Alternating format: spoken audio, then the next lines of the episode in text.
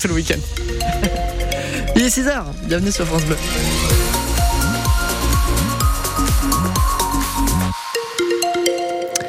Le journal de 6h présenté par Louis de Bergevin. Et la météo ce matin, euh, c'est de, la- de la grisaille, mais euh, par rapport à hier, on rajoute un peu de pluie, oui, c'est ça ça. euh, C'est c'est bien résumé. On avait euh, des nuages depuis lundi. C'est encore le cas aujourd'hui. Et des averses annoncées par euh, Météo France, euh, que ce soit ce matin ou cet après-midi, avec des températures de 13 degrés en moyenne. On revient euh, sur, ce, sur cette météo juste après les informations.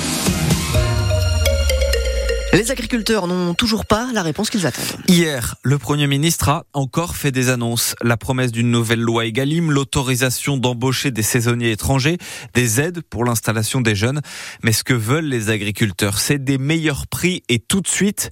Hier, certains euh, sont allés mener une action pour vérifier les produits étrangers dans le magasin intermarché de Creis. D'autres ont rencontré le préfet de la Dordogne dans une exploitation à Foulex.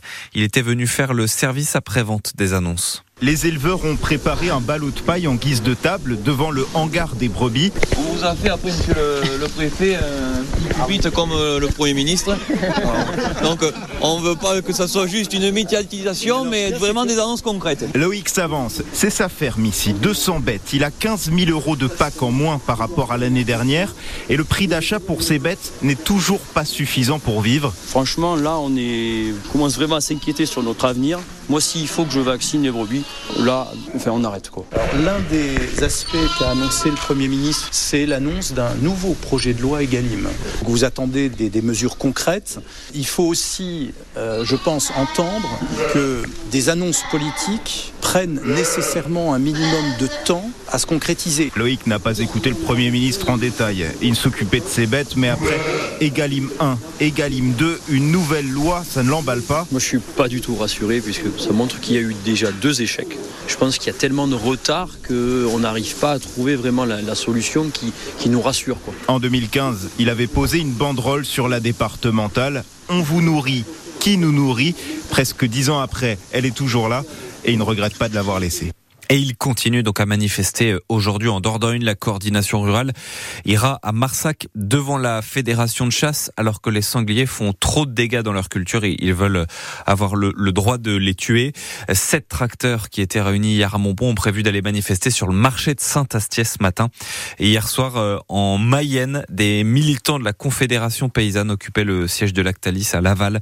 Ils ont été évacués dans le calme par des CRS. Une cinquantaine de personnes se sont réunies hier soir à Périgueux. Pour rendre hommage à Misak Manouchian en même temps que la cérémonie à Paris. Ce résistant communiste réfugié arménien est entré au Panthéon avec son épouse Mélinée. La France, reconnaissante, vous accueille, a déclaré Emmanuel Macron dans un discours d'une vingtaine de minutes. Il y a 80 ans, Misak Manouchian était fusillé avec 23 compagnons par les nazis. C'est le premier étranger euh, qui entre au Panthéon. Encore un calvaire tagué en Périgord vert. C'est le quatrième en quelques mois. Une nouvelle inscription en référence à l'islam a été découverte hier sur une croix en pierre à Saint-Pantaly d'Exideuil. Deux autres ont été tagués la veille, plus un en décembre dernier, Charlotte Jousserand. Ils sont tous dans la même zone, entre Saint-Pantaly d'Exideuil et Chervé-Cuba, deux communes distantes d'une dizaine de kilomètres seulement. Cette fois, c'est sur le calvaire à l'intersection de Saint-Pantaly, entre la route du pont et la départementale 705. Quelqu'un a tagué Allah à la peinture noire sur la croix en pierre, mais on retrouve aussi le mot Gouer écrit sur des panneaux de signalisation. Gouer, c'est un terme d'argot qui désigne un occidental dans certaines régions d'Afrique. Les gendarmes de l'identification criminelle de Périgueux sont venus faire des prélèvements sur la peinture comme ils l'avaient fait les autres fois pour tenter de retrouver le ou les auteurs.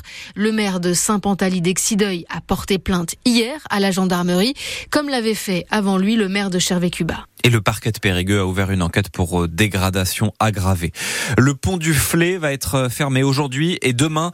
Il permet de traverser la Dordogne pour aller à Saint-Avis-Saint-Nazaire en Gironde. Le département doit faire des vérifications de sécurité entre 9h et 18h. On ne pourra même pas passer à pied. La circulation est déviée par le pont de Gardonne. On ne pourra plus prendre autant de valises qu'on veut dans les TGV et intercités. La SNCF met une limite parce qu'il y avait trop d'abus selon elle. Désormais, on ne peut emporter que l'équivalent guirlandes, deux valises de 90 cm de haut maximum et un bagage à main par personne. Au Pays Basque, on utilise les sapins de Noël contre l'érosion de la dune. C'est ceux qui étaient dans les maisons des, particuliers pendant les fêtes, plein de, guirlandes et de décorations. Eh bien, on ne les jette pas. À Anglette, des habitants sont venus aider à les planter hier. Ça permet de mieux tenir le sable. Et on ira voir comment ça se passe dans le reportage de la Nouvelle-Aquitaine dans 10 minutes. Elle a tourné plus de 150 films. C'est un personnage du cinéma français qui s'est éteint hier. L'actrice Micheline Prel est décédée à de 101 ans. Elle a notamment été rendue célèbre pour ses rôles dans Falbala, Boule de Suif et Le Diable au corps ou encore Paradis perdu. Quand le foot s'inspire de euh, du rugby après l'arbitrage vidéo, c'est l'arbitrage sonore qui va bientôt arriver. Une expérimentation euh, autorisée euh, par la FIFA. La Fédération française de football va pouvoir mettre des micros sur les arbitres.